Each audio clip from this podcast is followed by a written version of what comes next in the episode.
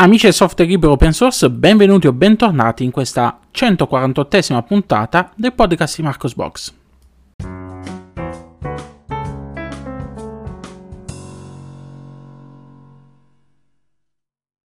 E rieccoci qui in questa nuova puntata del podcast di Marcos Box a commentare con voi le principali notizie dal mondo del software libero open source delle ultime settimane. Questa, queste, in queste settimane eh, ci sono stati alcuni strascichi della notizia, eh, la notizia cruda de, della scorsa puntata del podcast, eh, ovvero quella che vi avevo, vi avevo, annunciato, la decisione di Red Hat di limitare le fonti Rega CentOS Stream. Eh, ci sono state un sacco di polemiche, ci sono stati un sacco di battibecchi all'interno della community ci sono state le risposte dalle, vari, ehm, vari, dalle varie distribuzioni che utilizzavano eh, Red Hat come base per ricostruire la propria distribuzione. Eh, c'è chi si è schierato da una parte, c'è chi si è schierato dall'altra. Io personalmente eh, voglio rimanere neutrale adesso, anche perché, alcune ragioni, tra virgolette, eh, ce le ha comunque Red Hat. Eh, però mi metto anche nei panni di chi eh, aveva fondato anche un business e si è trovato adesso a gamba all'aria. Comunque, iniziamo questa puntata. Come vi avevo annunciato nel cappello di questa puntata, in questo caso cappello non è stato mai un termine più esatto di questo, ehm, il Red Hat ha risposto alle polemiche che si sono scatenate a seguito della decisione eh, che è stata annunciata di limitare le fonti di Red Hat Enterprise Linux a CentOS Stream. E a rispondere direttamente a queste, queste polemiche è stato eh, Mike McGrath, vicepresidente del Core Platform Engineering di Red Hat eh, quell'uomo che di fatto ha annunciato la decisione eh, sul sito della distribuzione e che è stato etichettato in modo dispregiativo con l'appellativo di dirigente IBM, quindi sapete nel mondo dell'informatica che cosa vuol dire. Bene, eh, Mike McGrath ha deciso di tornare sull'argomento rispondendo alle accuse che gli sono state mosse e eh, ha ricordato il suo impegno come volontario nel Fedora Project e del suo amore nei confronti del software open source.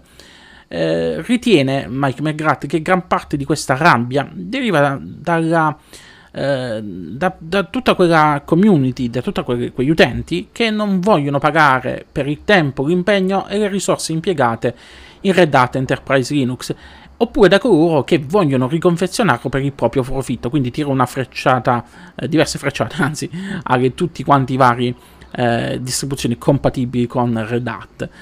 Um, ovviamente eh, non gli si può criticare, non gli si può dire contro a una cosa del genere, perché effettivamente è vero. Eh, Red Hat impiega risorse economiche, eh, vengono impiegati dei, degli sviluppatori che vengono pagati per scrivere codice, eh, sviluppatori che contribuiscono al codice sorgente di Linux e quindi contribuiscono anche a, far funzionare Linux sui nostri desktop environment, sulle nostre distribuzioni eh, casalinghe.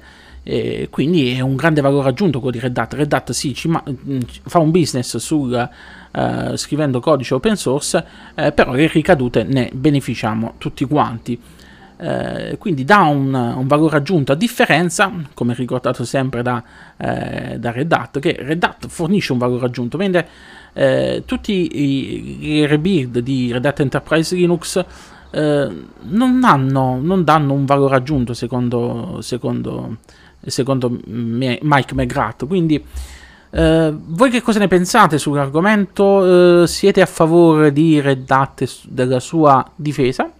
Siete a favore di questa decisione Red Hat? O siete, uh, siete col forcone in mano, forcone e torce in mano anzi magari torce no in questo periodo che fa tanto caldo, state solo con forcone, e state eh, andando metaforicamente contro Red Hat, eh, fatemi sapere che cosa ne pensate all'interno dei commenti. Io, eh, io sono molto combattuto.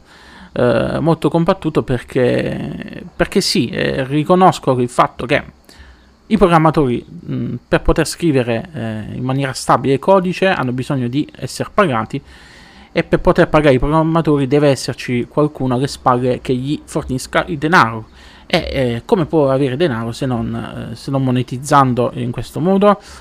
Visto e considerato che le risorse, cioè non c'è, non c'è un... Eh, noi come comunità del software libero non è che uh, abbiamo tutto questo questa capacità economica di riuscire a finanziare i progetti. Um, sì, ci sono alcuni progetti che vengono supportati da Patreon e quant'altro, ma sono, eh, sono mosche bianche e poi soprattutto la maggior parte di questi progetti, di questi applicativi open source, uh, gran parte del denaro non lo ricevono dalle singole donazioni, ma lo ricevono dai big del mondo del settore dell'open source, Red Hat, uh, um, Canonical, uh, SUSE, uh, Ah, ci sono anche finanziamenti che arrivano da, da Amazon eh, tramite AWS, mm, quindi alla fine i soldi servono, servono per pagare gli stipendi, servono per poter pagare gli stipendi per persone che scrivono codici, quindi eh, se l'ha fatto per monetizzare, per cercare di monetizzare il più possibile, uh, eh, non gli si può dare tutti i torti di questo mondo. Ripeto, fatemi sapere cosa ne pensate nei commenti. E restiamo in famiglia per così dire con un articolo a firma di Luca nel quale ci spiega come eh, risolvere un problema eh, che recentemente gli è capitato su CentOS 7 che causava eh, il mancato aggiornamento di Google Chrome e quindi bloccava anche gli aggiornamenti di sistema. E, ehm, all'interno del, del, suo articolo viene spiegato come è possibile fare, come è possibile risolvere questo problema eh, skippando la verifica GPC con un comando da, dare, eh, da terminale. Eh, fatemi sapere se anche voi siete incappati in questo, in questo problema, se, se, avete utilizzato la stessa soluzione o, oppure no. Gli snap, amore e odio della comunità del mondo del software libero open source. Eh, amore, amore perché c'è chi ritiene che siano il sistema del futuro e c'è chi critica apertamente perché hanno una serie di problematiche che effettivamente ancora non vengono risolte e che sono particolarmente antipatiche. Eh, basti pensare alla, al tempo di avvio dell'applicazione in formato Snap, quindi l'impiego di, di risorse, la pesantezza e quant'altro. È una cosa, un problema che è noto. Eh, Canonical ogni tanto ci mette una pezza risolvendolo per alcuni pacchetti, ma poi la maggior parte dei pacchetti sono afflitti sempre da questo bug della lentezza, eh, soprattutto al primo avvio e che rendono l'utilizzo di, di, di, applicazioni in formato Snap particolarmente frustrante. Magari uno si ritrova con un SSD SATA M2 velocissimo, si ritrova con un computer eh, dalle caratteristiche elevate da gaming e quant'altro, poi vai a avviare, che ne so, Firefox in formato Flatpak e sta lì a aspettare che si carica il programma e a guardare e dice ma questo parte o non parte ed è un problema noto, è un problema risaputo, tant'è vero che molte persone continuano giustamente a preferire eh, le applicazioni nel formato nativo, eh, ma soprattutto continuano a preferire il formato, diciamo, tra virgolette, concorrente, ovvero il formato Flatpak. E, um, il formato Snap è odiato, dicevo, da molti, ma è odiato anche da alcuni ex, eh, alcuni ex di Canonical. E, um, e questa c'è una notizia riguardante proprio un, un ex sviluppatore di Canonical Uh, eh, Aram Pope, che di sicuro lo conoscete se, se bazzicate l'ambiente del software libero open source, lo conoscete di nome, è stato un programmatore di lungo corso che ha lavorato per ben 9 anni in Canonical prima di lasciare uh, la società nel 2021 e, e, successivamente poi ha dichiarato anche di essere andato via perché il progetto Snap uh, non è stato mai opportunamente supportato, diciamo così. Va. che cosa ha fatto recentemente Alan Pope? Bene, ha lanciato un uno script, un tool, come lo volete chiamare, eh, anzi più che altro è uno script, eh, chiamato un snap. E eh, che cosa va a fare? Un snap eh, genera ehm, degli script che consentono di eseguire una migrazione eh, dagli applicativi in formato snap agli applicativi in formato flatpak.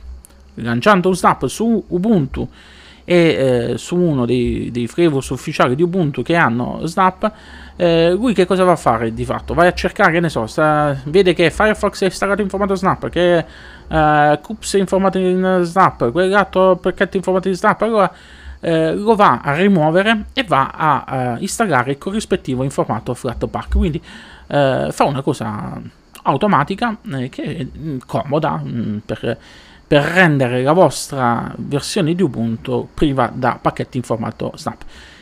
Che poi mi viene da dire, a questo punto, che utilizzate a fare Ubuntu, se odiate a tal punto i pacchetti in formato Snap, eh, questa è anche una cosa che vira un'obiezione che è stata sfoderata da diversi utenti quando ho pubblicato la notizia e avete ragione, avete ragione sotto questo punto di vista, però magari uno eh, gli piace Ubuntu, non lo so, gli piace Ubuntu per... Eh, gli piace Ubuntu e vuole utilizzare Ubuntu però odia i pacchetti in formato uh, Snap e vuole purificare la propria distribuzione da tutti i pacchetti in formato Snap e con questo, con questo script eh, potete farlo. Eh, lo sviluppo di un Snap è comunque ancora nella fase alfa, quindi potrebbero esserci problemi eh, come la mancata, ehm, la mancata migrazione di alcuni pacchetti Snap. Quindi testatelo, fate, fate sapere al, sulla pagina GitHub lasciando un, uh, un, report se incontrate dei problemi e contribuite a migliorare questo, questo tool, questo script. E a proposito di cose da testare, se siete amanti di KDE e volete testare KDE Plasma, bene, correte a farlo, correte a testarlo grazie a KDE Neon. Il team che sviluppa la non distro, perché di fatto non è una distro, ha annunciato la disponibilità di KDE Plasma 6 su KDE Neon Unstable Edition, ovvero il ramo di sviluppo di KDE Neon, quello pensato per chi desidera testare per primo le novità. Attualmente KDE Plasma 6 sembra quasi identica alle build di, con KDE Plasma 5, eh, c'è qualche buggettino qua e là, un bug, un bug evidente e visibile è quello per esempio nel, nel, pannello in alto dove gli elementi che dovrebbero essere allineati a destra non lo sono, però si tratta di una cosa facilmente risolvibile eh, manualmente prima che venga risolta direttamente a monte. Ci sono poi anche altri bug, però considerando che si tratta di un porting iniziale che utilizza un framework ancora non rilasciato in forma stabile per più, è per lo più utilizzabile, dai, diciamo eh, specialmente adesso che i pacchetti ehm, che di eh, framework 5 e framework 6 che si sovrappongono sono stati sistemati, quindi dovrebbe essere tutto, tutto fatto bene. Uh, fatemi sapere se l'avete testata, se vi piace, se, se siete anche voi uh, con la scimmia ansiosi di provare uh, KDE Plasma 6. Io mi sono oramai accasato su Ehm, su, su, su, altri lidi, uh, su Pop OS, quindi per adesso mi tengo lontano da KDE Neon. Uh, voglio, voglio, vivere un po' più tranquillo, voglio vivere come gli utenti, quelli i vecchietti. Sono diventato un vecchietto informatico. E concludiamo questo spazio dedicato alle distribuzioni Linux con una notizia che arriva dalla Cina, grazie all'arrivo di una nuova distribuzione chiamata OpenKirin, che è una nuova distribuzione Linux presentata alla stampa come il primo sistema operativo desktop indipendente ed open source cinese. Eh, qual è la grande, eh, la grande cosa di questa, di questa, nuova distribuzione? Beh, eh, OpenKirin è costruita interamente da zero, non si basa su nessun'altra distribuzione Linux esistente. Lo sviluppo delle, della distribuzione di OpenKirin è portato avanti da oltre 4.000 sviluppatori, eh, 74 gruppi di interessi speciali e oltre 200 aziende cinesi che collaborano appunto alla sua realizzazione. Eh, sembra, sembra davvero interessante come progetto. Vabbè, lo so che molti di voi hanno iniziato già a alzare le orecchie dire Ah, Cina, distribuzione cinese, ah, ci sono spyware e quant'altro. Il codice, il codice, della distribuzione è disponibile pubblicamente su git.com, quindi potete vedere quello che fa. Poi, nel caso di qualche eh, scivolone, diciamo così, non, non, segnalato, come quello che è accaduto con Deepin, eh, gli occhi degli sviluppatori sono, sono lì per, per, controllare, quindi eh, fidatevi della comunità, fidatevi del fatto che il codice è eh, disponibile pubblicamente. Um, OpenKin 1.0 attualmente supporta le architetture x86, ARM e RISC-V per PC, tablet, schede di sviluppo didattiche. Um, l'architettura ARM è stata adottata, um, adattata per funzionare su Raspberry Pi, uh, QP, uh, Chili Pi e altre schede di sviluppo, mentre l'architettura RISC-V è stata adattata per le schede di sviluppo Vision 5.2, High5, SG 2042 e VB eh, Wikipai eh, 4A e Lotus 2. Eh, cosa carina della, della, distribuzione è che come desktop environment hanno scelto eh, Ukui desktop environment che avete già visto, già visto su, su altre distribuzioni di origine eh, cinese eh, che dà un diciamo così, un look and feel alla, alla, Microsoft Windows.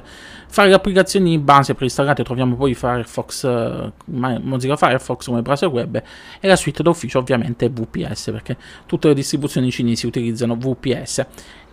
Infine troviamo anche il kernel Linux 6.1 ad alimentare tutto.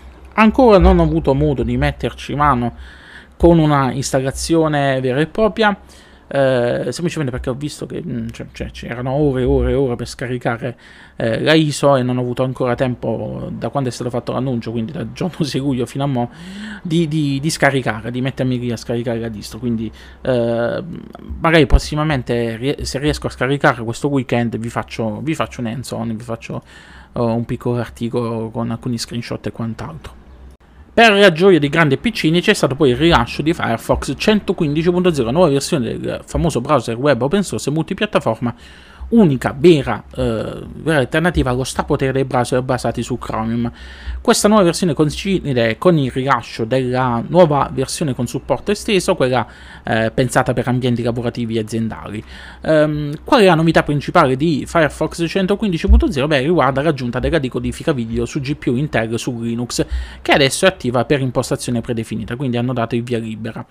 Gli utenti invece eh, Microsoft che utilizzano Windows 7 e Windows 8, il cui supporto è stato interrotto da Microsoft a gennaio del 2023, verranno effett- eh, automaticamente migrati alla versione eh, 115 ESR, quindi quella con supporto esteso, in modo da poter continuare ad avere aggiornamenti di sicurezza del browser web fino a settembre del 2024 e una cosa simile è stata fatta, un aggiornamento forzato alla versione SR avverrà anche per gli utenti Apple che hanno macOS 10.12, 10.13 e 10.14.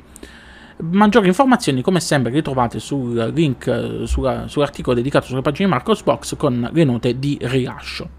E concludiamo questa puntata del podcast di Marcos Box con eh, una nuova puntata, scusate il giro di parole, della nuova rubrica che ho pubblicato su YouTube eh, chiamata Non recensioni. Eh, questa volta ho recensito, o meglio, ho non recensito la tastiera meccanica Magigi Star 61.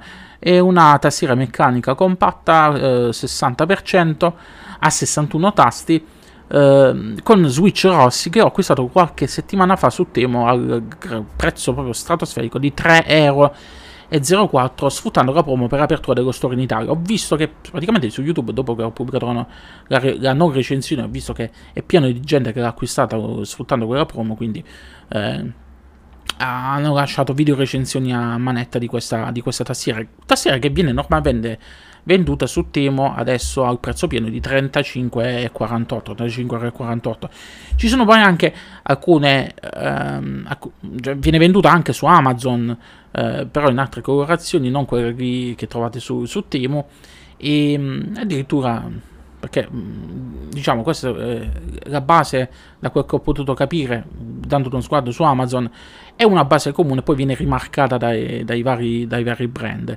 E, ehm, quindi la trovate sotto altre spoglie, sotto altri marchi anche su, su, Amazon, se andate a vedere bene. Comunque, nella questa nuova non recensione vi mostro il prodotto e vi do alcune informazioni sulla tastiera, quindi sapete che nuove eh, le recensioni che faccio sono quelle eh, che la mia amica Alessandra odia quando dico questa parola, alla casalinga di Voghera, quindi molto eh, diciamo, fa- fatte proprio alla leggera senza dare, entrare nel tecnico, ecco perché se volete recensioni tecniche, il web, YouTube è pieno di recensori tecnici eh, che amano snocciolarvi tutte quante le varie caratteristiche nei minimi in particolare. Io, vi do, io invece vi faccio capire la ciccia direttamente, vado direttamente alla pancia del, degli utenti.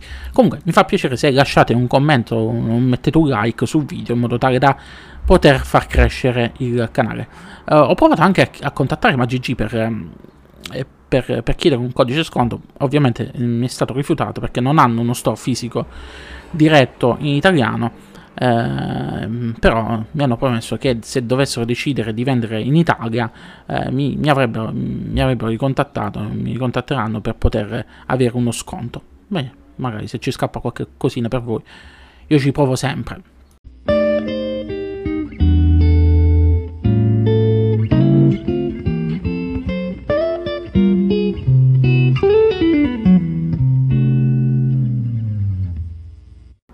Ecco, questa ultima notizia si conclude qui, questa 148esima puntata del podcast di Marcos Box e come sempre vi ricordo che eh, dovete seguire il canale, potete seguirmi su tutti quanti i social mm, attualmente disponibili, mi trovate su Facebook, mi trovate su Twitter, mi trovate su YouTube, mi trovate eh, su eh, Spotify con il podcast, mi trovate su Apple Music, Google Music, eh, no, Google, come cacchio si chiama? Google, eh, qualcosa di podcast di Google, mi trovate eh, su Apple Music, mi trovate su Amazon Music, eh, mi trovate sui principali distributori di feed de, del podcast.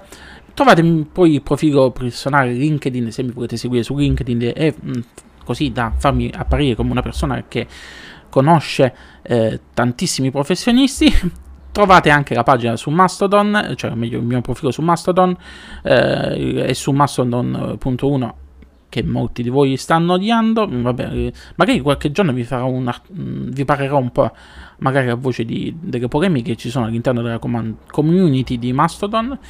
Vabbè, comunque mi trovate poi soprattutto su Telegram con eh, tre, eh, tre, pagine, tre tre canali. Eh, il primo mh, mm, che potete utilizzare a modo di feed reader mh, mm, perché vengono pubblicate tutte quante le notizie. Trovate poi la community Telegram collegata al canale, eh, alla quale vi invito a iscrivermi numerosi, potete parlare di tutto, non soltanto di Linux. Trovate poi infine il canale Telegram dedicato alle offerte Amazon, dove trovate una serie di link affiliazione a prodotti Amazon. Sapete bene come funziona l'affiliazione di Amazon. Acquistate un prodotto utilizzando il mio link affiliazione o mettendo il mio referral marcosbox-21, mettendolo a mano su, su, su, browser, e Amazon mi riconosce una piccola percentuale sugli acquisti, a voi non vi costa nulla in più. E a tal proposito vi ricordo che se volete supportare il canale, eh, fra qualche giorno, l'11 e il 12 di luglio, ci sarà il Prime Day e, e quindi se, se avete qualche prodotto che volete acquistare e mi seguite su Telegram, segnalatemelo, vi, giro, vi genero il link affiliazione così acquistate il mio link affiliazione e, e, e, mi aiuterete a supportare il canale. Infine vi ricordo che se volete supportare il canale potete farlo anche eh, con una donazione ma anche con un servizio VPN. Su Marcosbox trovate un bannerino su, mm, verso destra, eh, nella colonna di destra, dove vi, eh, vi metto tre link affiliazione a tre servizi VPN che fanno parte tutti della stessa famiglia, però hanno caratteristiche e costi diversi. I tre servizi sono NordVPN, Surfshark e Atlas VPN. Eh, sul, sull'articolo che ho pubblicato sul su blog eh, trovate eh, quali sono le principali differenze tra questi servizi e trovate i vari link di affiliazione. Bene, con questo ho concluso. Lunga vita e prosperità a tutti quanti. Ci riaggiorniamo la prossima settimana con la prossima puntata del podcast di Marcos Box. Ciao ciao!